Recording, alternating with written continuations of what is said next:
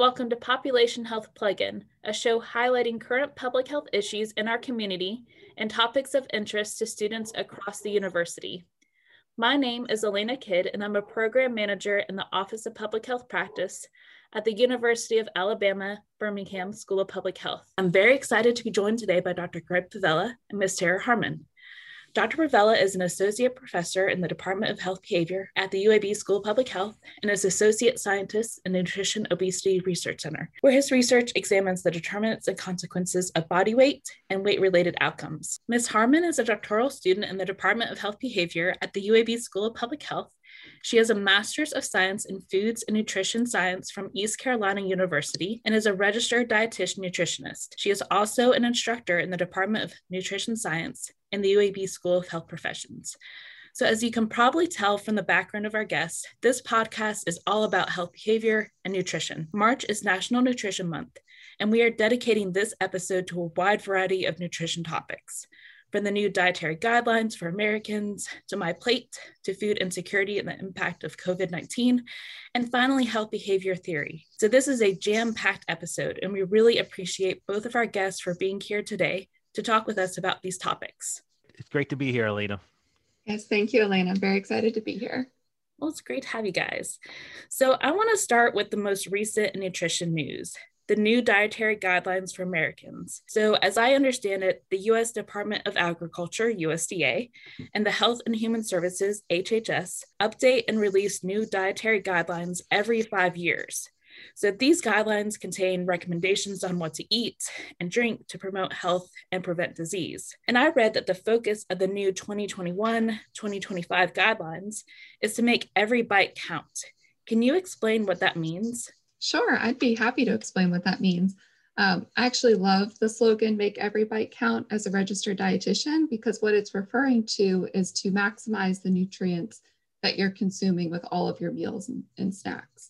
So for each bite that you take, make sure you're getting the most vitamins, minerals, and other nutrients you can get from fresh foods like fruits and vegetables or good lean proteins, as opposed to having things that are considered nutrient poor, like sugar sweetened beverages or sugary snacks in your meal. So I really love that this focus is about getting more nutrition out of the food that you're consuming. So how does the USDA and HHS come up with these guidelines and recommendations? So the the first edition of the dietary guidelines was published in 1980 and at that time it was decided that they would be published every 5 years. So every five years, we'll see new guidelines and recommendations that come out from the evidence that's available from our expert scientists. So things like what Dr. Pavela is publishing could be impacting what's going into the dietary guidelines for Americans. Uh, but they actually get together a group of about 20 nutrition and health experts, and they're appointed to this dietary guidelines committee. It's a combination of medical doctors, professors, public health experts, registered dietitians, and others. And they come to consensus about what the guidelines should include based off of the latest scientific and medical knowledge that we have in the various aspects that are found in the dietary guidelines. And who are the guidelines for? How are they used? Are the guidelines for individual Americans? Uh, yes, the guidelines are intended to guide the health of all Americans.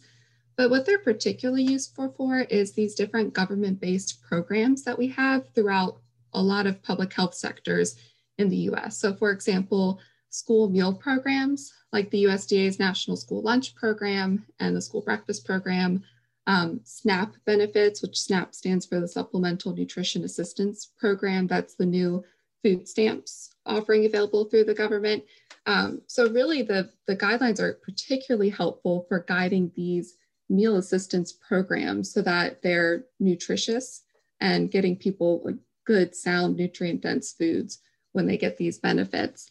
Um, but in general, as far as guiding general Americans, yes, that's the other main intention of them is to help provide good, healthy recommendations for all Americans. So, with the most recent guidelines that were released, what has changed and what has stayed the same from previous versions? The uh, recommendations in the dietary guidelines have stayed relatively the same um, based on what the rec recommendations are for different food groups. So for instance, one of the guidelines is to not just include vegetables in your diet, but to include vegetables of all different food groups.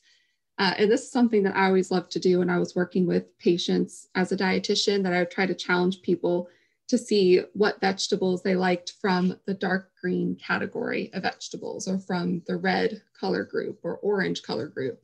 Uh, what starchy vegetables do they like, or even what purple vegetables do you like? Because there aren't even that many purple vegetables, and do you eat them?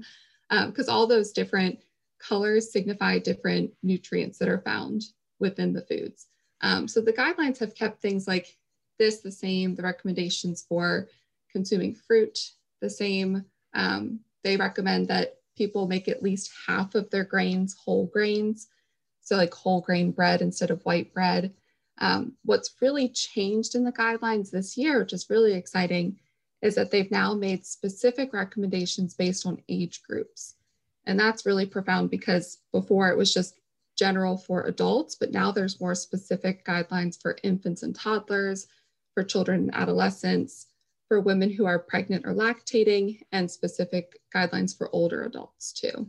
Sarah, sorry, you got me. You got me thinking about yeah. purple vegetables that I am familiar with. Uh huh. What do you uh, have? well, so I have uh, eggplants, at least the skin of eggplants, and mm-hmm. uh, certain kinds of kale have kind of a purplish hue to them. Mm-hmm. Uh, that's really the only two uh, purple vegetables I can come up with. What about onions? Are onions considered vegetables? They would be considered vegetables. The purple ones that once you cut into them, they're truly still purple on the inside, those would still go into that purple category. But other like yellow and white onions, they're in the white vegetable category. Um, but some others, so I actually went to school, as you mentioned, at East Carolina University, and something that's indigenous to the eastern part of North Carolina is purple potatoes. So uh, I don't know if yes, right. Yes, uh, I love those. I've had those. I completely forgot about uh, those. Uh, those are seem superior to the regular t- potatoes in my view. They're very sweet and very dense.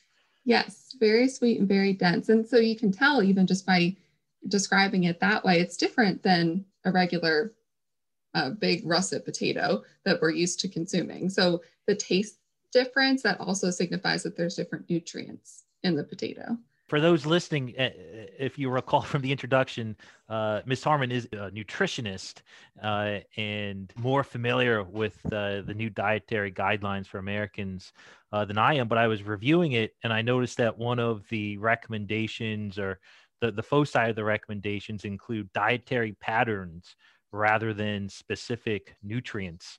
I was just wondering if you had any insight as to why there's an emphasis on dietary patterns uh, in the guidelines? Hmm, that's a really good question. I think, from my perspective of nutrition counseling and working with people on improving dietary patterns, I think where that's coming from is focusing on changing your lifestyle habits. So, for us being in health behavior, changing your health behaviors and making it part of your everyday life, not just focusing on quick radical changes in your diet that might not be sustainable um, but focusing more so on things that you can maintain as part of your everyday routine. So if it is trying to incorporate one purple vegetable a week, speaking of purple vegetables, that could be a habit change. So I, th- I think that's what that's referring to. Yeah, that sounds that makes sense to me. Thanks. So it sounds like the guidelines have a lot of good recommendations, guidelines. Is there anything that the guidelines left out? Any limitations?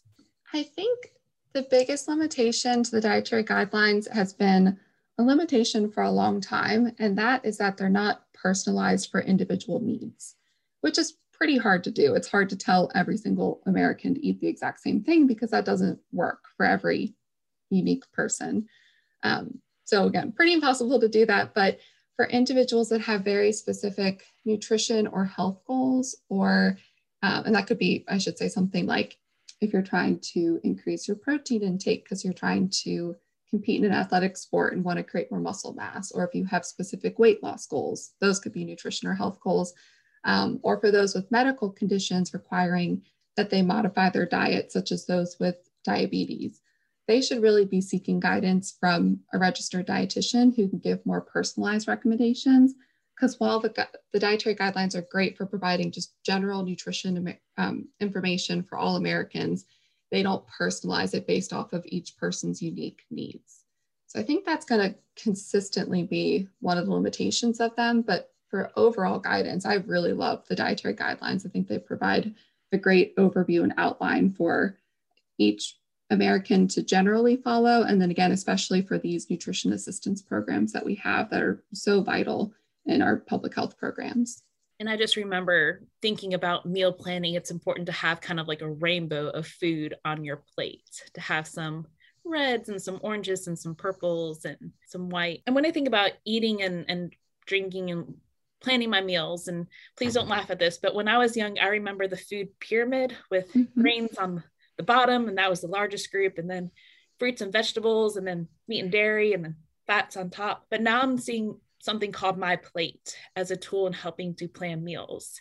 So, what is My Plate and how does that help with meal planning? So, I'll start with saying don't be ashamed of remembering Food Pyramid. I think we all had Food Pyramid um, drilled into our minds because it was plastered anywhere you would go, especially in the schools. I'm sure, Greg, you remember the food pyramid too. I do. Yes, I, I do remember the food pyramid. Yeah, that's been around for a while. It came out shortly after the first guidelines came out in the 80s, but I think it wasn't until sometime in the 90s. I'm just forgetting the exact years that it was released. So we had the food pyramid from probably about the 90s until 2011. So that was a, a long time for us to have the pyramid.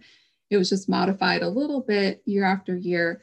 Um, but my plate was released in 2011 as the intention of being a more user friendly way of looking at the food pyramid, um, which is really my plate and the former food pyramid are just meant to be a visual translation of the dietary guidelines. So what's great about my plate is we eat most of our meals on plates. Sure, we have things we put in bowls or just things we grab and go with, but generally we're all familiar with filling a plate of food.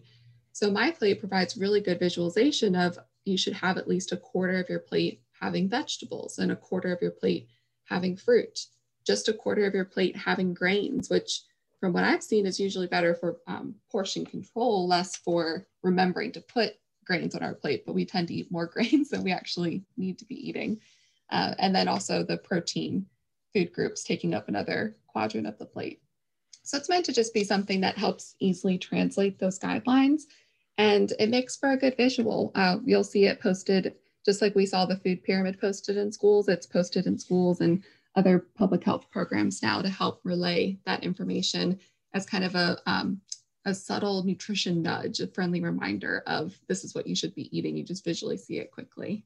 And you've already kind of touched on this, but what are some of the other differences between My Plate and the food pyramid? So, one of the big things that's not found on My Plate anymore is the very top of the food pyramid used to have fats, oils, sugar, and salt in it. And that was um, for it being at the top of the pyramid, that was indicating that it should be consumed in the least amount.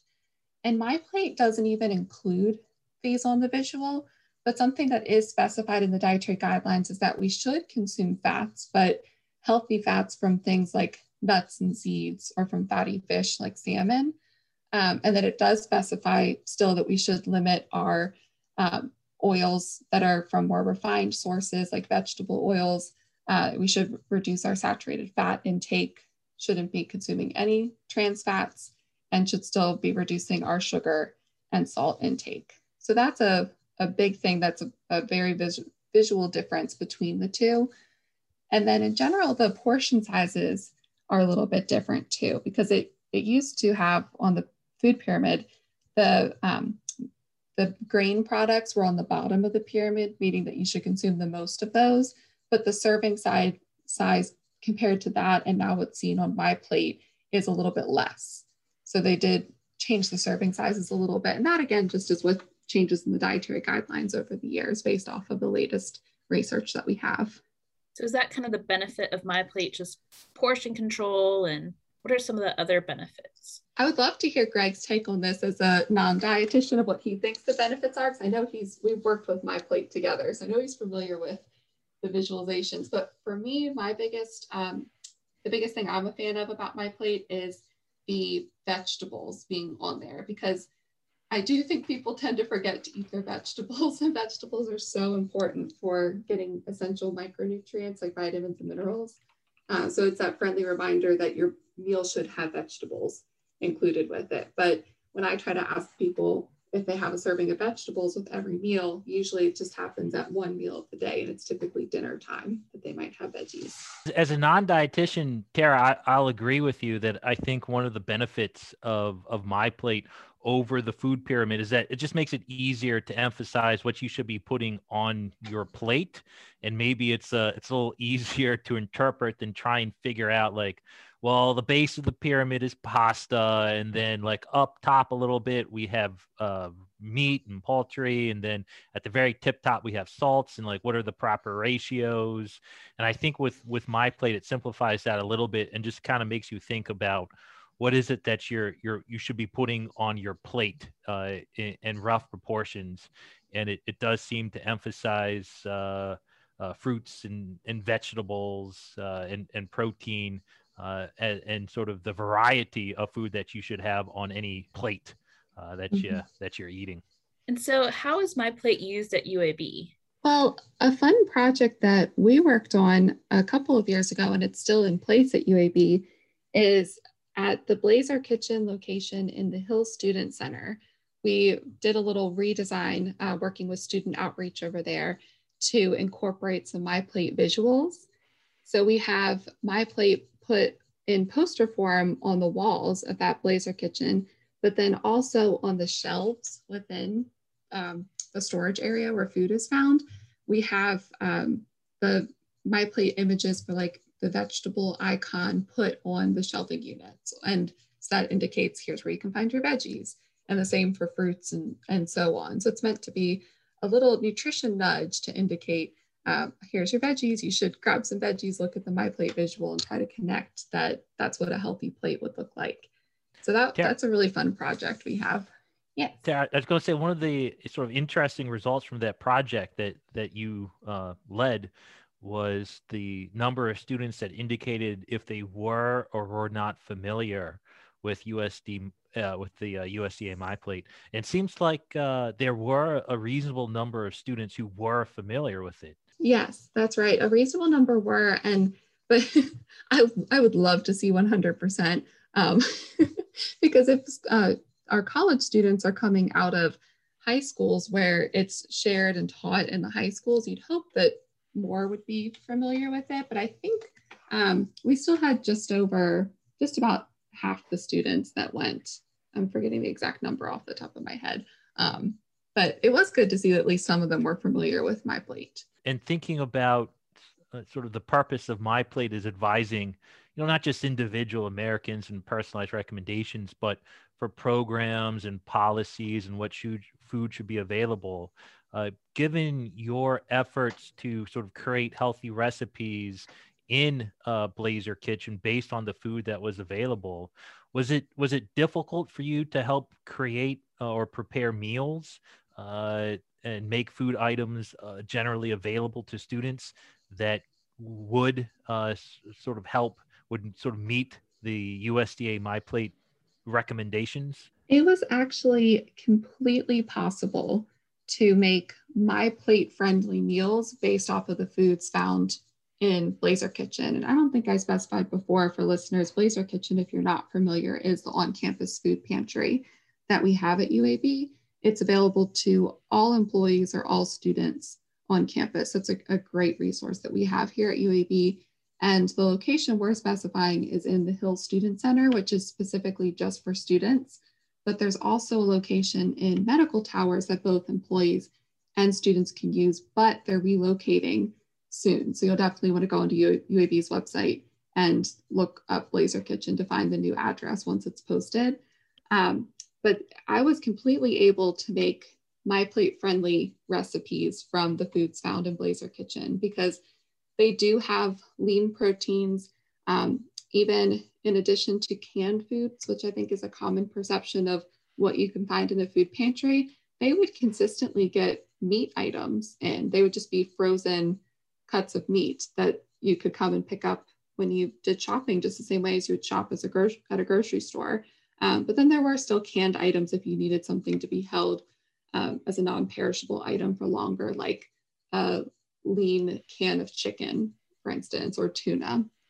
Um, but that was something that I was really pleased to find on campus at UAB because I know it's possible in general when you go to other food banks or food pantry and assistance programs, but um, there is certainly a perception that eating healthy is expensive, but it doesn't have to be expensive if you're looking off of items that are available to you and trying to build it according to my plate. So again, going through that structure of here's my vegetables, let me pick a veggie from here and just building your plate off of that. And so I'm very lucky in that I live less than a mile from a grocery store and have access to healthy foods like fruits and vegetables when I decide I want to eat vegetables and planning my meals. But according to a study from the USDA Economic Research Service in 2018, an estimated one in nine Americans were food insecure, which equates to over 37 million Americans, including more than 11 million children.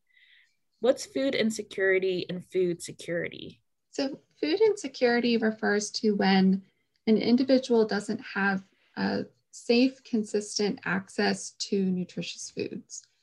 And typically, lack of access comes from uh, something like finances. You might not have the finances to purchase the foods that you need, or it could be other inability to access foods, um, such as if you live in a neighborhood that doesn't have a grocery store within walking distance, then you're considered to be living in a food desert and are experiencing food insecurity. So ideally, we want everyone to be food secure. It's um, terrible to think that some people could wake up and not know where their next meal is coming from because of this experience of food insecurity.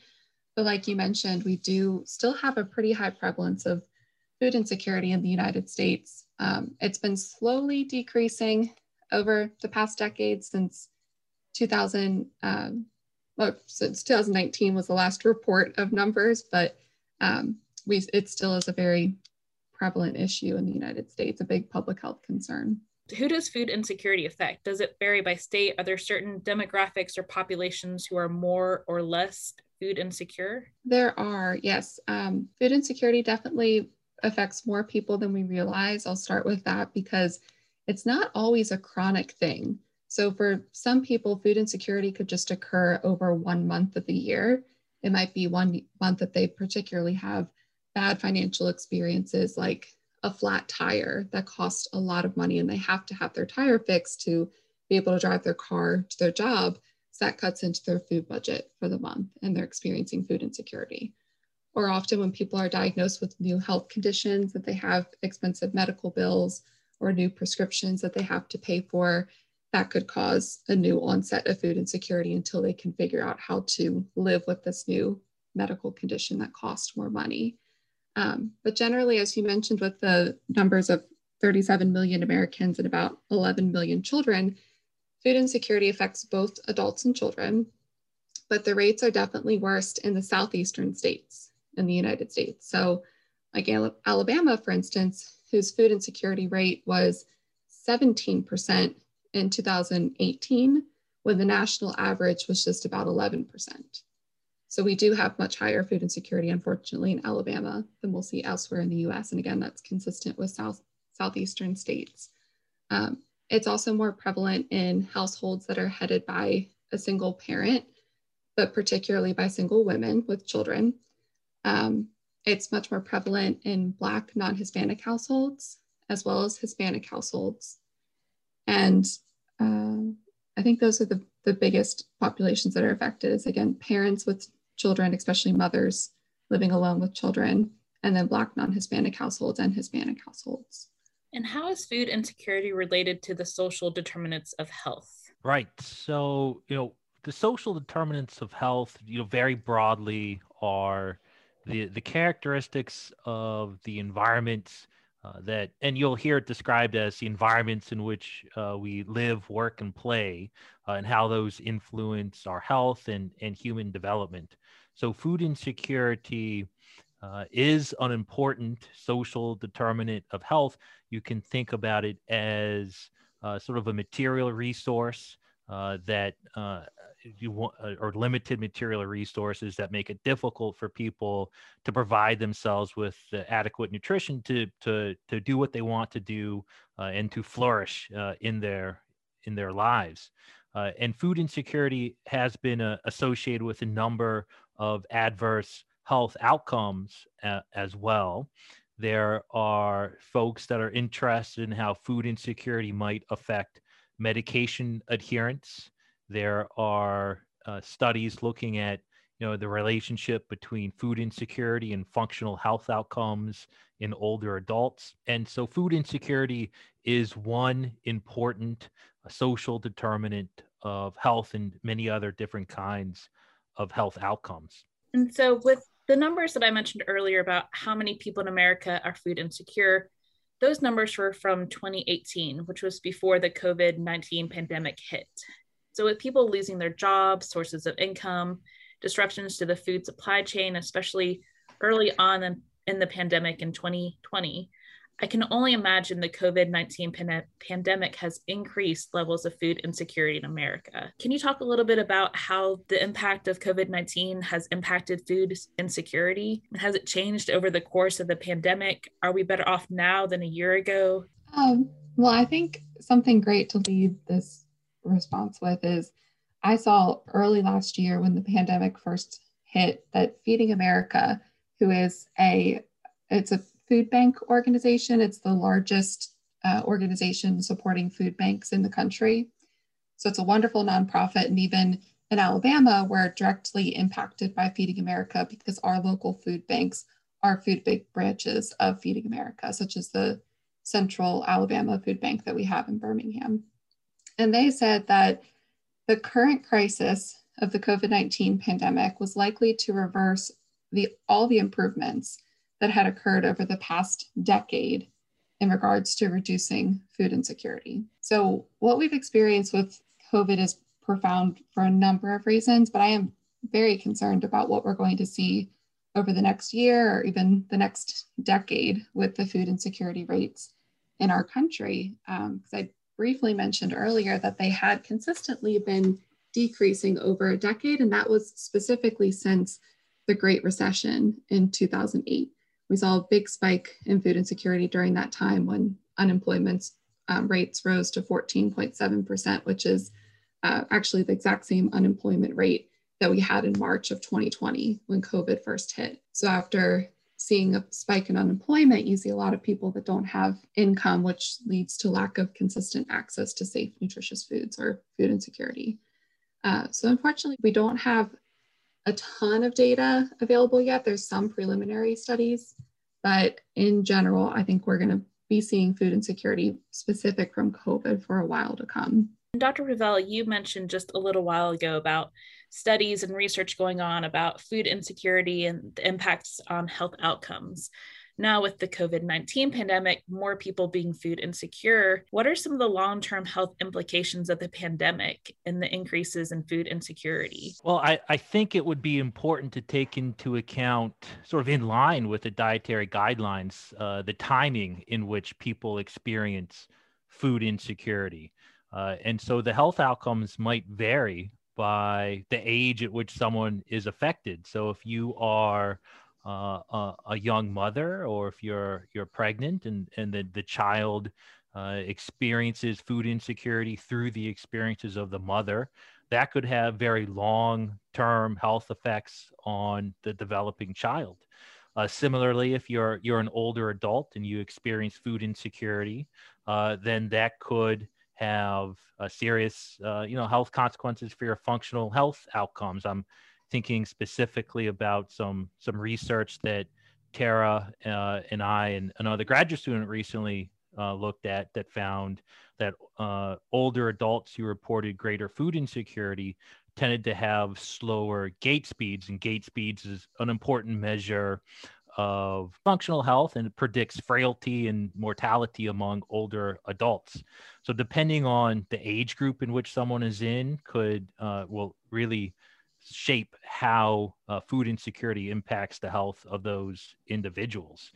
Now, I think, uh, and we were chatting a little bit th- about this beforehand, but we know that nutrition and, when you may experience nutritional uh, deficits can have very long-term effects on health and weight. So, for example, uh, there's something called the Dutch famine, in which there were portions of the Netherlands during World War II that uh, because of a German sort of barricade, uh, that they had very limited access to food, sort of very extreme version of food insecurity.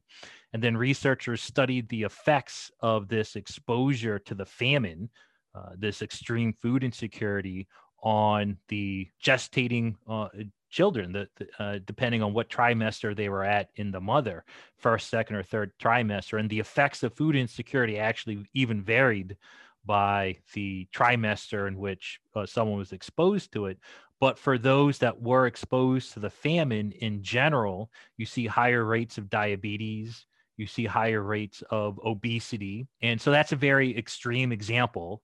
Uh, but I wouldn't be surprised if you see increased rates of other um, cardiometabolic diseases following a sudden surge of food insecurity uh, in individuals and whether or not those surges in other uh, chronic health conditions are directly a consequence of food insecurity, I think that will be difficult to disentangle. But I suspect that looking forward, uh, following the uh, food insecurity associated with with the pandemic, you'll you'll also see increases in in different kinds of chronic diseases, including uh, cardiometabolic conditions and obesity. Greg, to your point, there's even some conditions that you could directly link to food insecurity um, because of the nutrient deficiencies, like neural tube defects in newborns. That's directly linked to a folic acid deficiency. So if a, a woman during pregnancy has food insecurity and she can't get access to folate rich containing foods and experiences a um, childbirth with a neural tube defect, that's even another way that we could be seeing this. Um, so yeah, that's it's going to be interesting. Very sad to um, see this coming, but uh, very interesting to see what comes from COVID in regards to long-term effects and health outcomes in a lot of different age groups. And so you you mentioned both older Americans and then women who are pregnant as being potentially groups that have been impacted by COVID-19 pandemic in terms of food insecurity. But are there any other populations that are also heavily impacted? Um, well, I know children have definitely been impacted with the closure of schools. Uh, some school districts were, it's just been amazing to see what they've been able to do through the pandemic. I mean, for one, outside of our conversation today, but just converting to all virtual learning at a time was just amazing to think that teachers were going from being in the classroom to putting everything online in a matter of days. Um, but also in the cafeterias, they were providing in a lot of schools meals for the kids still if they could come to the school and pick up their meals. But a lot of children rely on those free meals from their school, whether it be just the school lunch program or if they can get to school early enough before the school day, they can also get free breakfast too in a lot of our local school districts. Um, so I think kids were unfortunately very impacted if they weren't able to get to the school to get free meals. We could see that their um, health has suffered during the pandemic due to lack of nutrition from not consistently getting those nutritious meals. And then, specifically for UAB students and employees, what resources are there for food insecurity? And have any of these resources been impacted by COVID 19? So, one of the great resources that I mentioned earlier, we were talking about My Plate, is Blazer Kitchen on our campus. And Blazer Kitchen is the on campus food pantry that has been fully operational all during COVID. As soon as COVID hit, they said, We're not shutting down. We need to continue to provide meals to our campus community. So they've had to change their operation a bit where you can't just pop into the food pantry and get food items from them. You need to reserve in advance when you're going to stop by and they'll bag items for you to come and pick up. But this service is available for anyone in our UAB community that's in need. Um, and you can find their contact information just by looking up Blazer Kitchen on UAB's website. So that's a great service for our whole community. Um, and something else I don't think a lot of people realize is the Supplemental Nutrition Assistance Program I mentioned earlier, which is the new uh, food stamps. College students are eligible for SNAP as well. I don't think that they realize it because it's that transitional period where you've just become an adult by age. So you don't realize that you're available for these adult, uh, you're eligible rather for these adult benefits, but Um, there are a couple caveats where you do have to be working a minimum number of hours a week, but I think it's something like 10 hours a week. And a lot of college students do have part time jobs. Um, or if you're working as a work study student, you're automatically eligible to register for SNAP benefits. And what that means is it's basically like getting dollars towards your groceries when you go to the grocery store. So that's another great benefit that I would love to see more of our UAB students taking advantage of when we um, did a survey with Blazer Kitchen users to see how many people were using external benefits. Minimal were using SNAP. It was it was really unbelievable to see how few could were using SNAP benefits. That's a great offering for those who are in need. Changing topics a little, Ms. Harmon, you have a background in both health behavior theory and nutrition as a registered dietitian. What have you learned in the health behavior program that complements your knowledge as an RD? I've loved being in the health behavior program. I, when I was looking to complete my doctorate and looking at different programs out there, um, what really struck me about the health behavior program was the very theory based approach to community interventions because I love that you have that strong foundation of this is what should work based off of people's behaviors and what we know about understanding behaviors in implementing community intervention programs. And compared to what I've learned as a dietitian, and dietetics education, it's very much an individualized approach. Yes, we learn how to do nutrition counseling and education for both individuals and groups, but you're really looking at each person's personalized nutrition needs. So I feel like now I'm able to take that and translate it to larger population based levels with using the health behavior theories and that approach to designing community intervention programs. And I'm just so excited to get more and more involved in it as I finish up my degree and keep designing programs, hopefully long into the future, and seeing uh, how impactful they are, not just doing things to collect the data, but actually seeing something that'll make an impact in the community is what I'm really excited about. One thing that I really like about some of Tara's uh, research interests and intervention efforts uh, related to food insecurity is trying to uh, reduce food insecurity, not just by paying attention to the availability and accessibility of food, but also uh, thinking about how can we increase the skill set and self-efficacy of individuals to use the food that is available to prepare healthy meals and try and approach it from that angle. Uh, and some of the the theories that that tara has relied on uh, or the constructs of, of some of the theories that she has relied on like social cognitive theory really emphasize something like self-efficacy the sense that one is able to successfully perform a task. In this case, perhaps it's preparing a, a, healthy meal using foods that's available in Blazer Kitchen. And this is kind of a, a, a framework that Tara has has really developed and implemented, uh, and will continue to research the effects of this this approach throughout her her study here. So I'm really interested to see what what she learns uh, from from doing that. Yes, thank you. It's really fun to see as you mentioned before, I am also an instructor, so I do love to teach. I love to teach and see people use what they've learned. So applying that to food insecurity and to research, I would just love to see people have more general knowledge of healthy cooking skills and just really basic cooking skills. Like you'd probably be surprised if you came over to my house at dinner time and saw how simple my cooking is, knowing I'm a dietitian, but not every meal has to be some gourmet event with a really intricate recipe. It's just about getting good nutrients cooked and on a plate and into your body to help nourish you.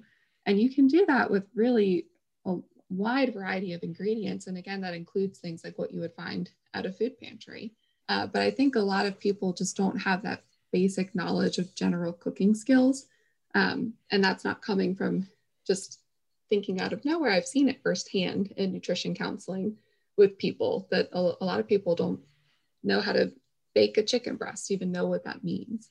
Um, so if we can get more people just familiar with what foods are used for in our body, what basic essential nutrients do, and how to create very simple basic meals, I think we would see some um, pretty good differences in how people are able to manage these situations that they find themselves in that are crisis situations like food insecurity, but can you better manage it with what's available to you, what resources you can get your hands on, and not see those poor health outcomes? And that's really good lead in for the next and our final question. But any advice for people trying to change their behaviors to eat healthier and exercise more?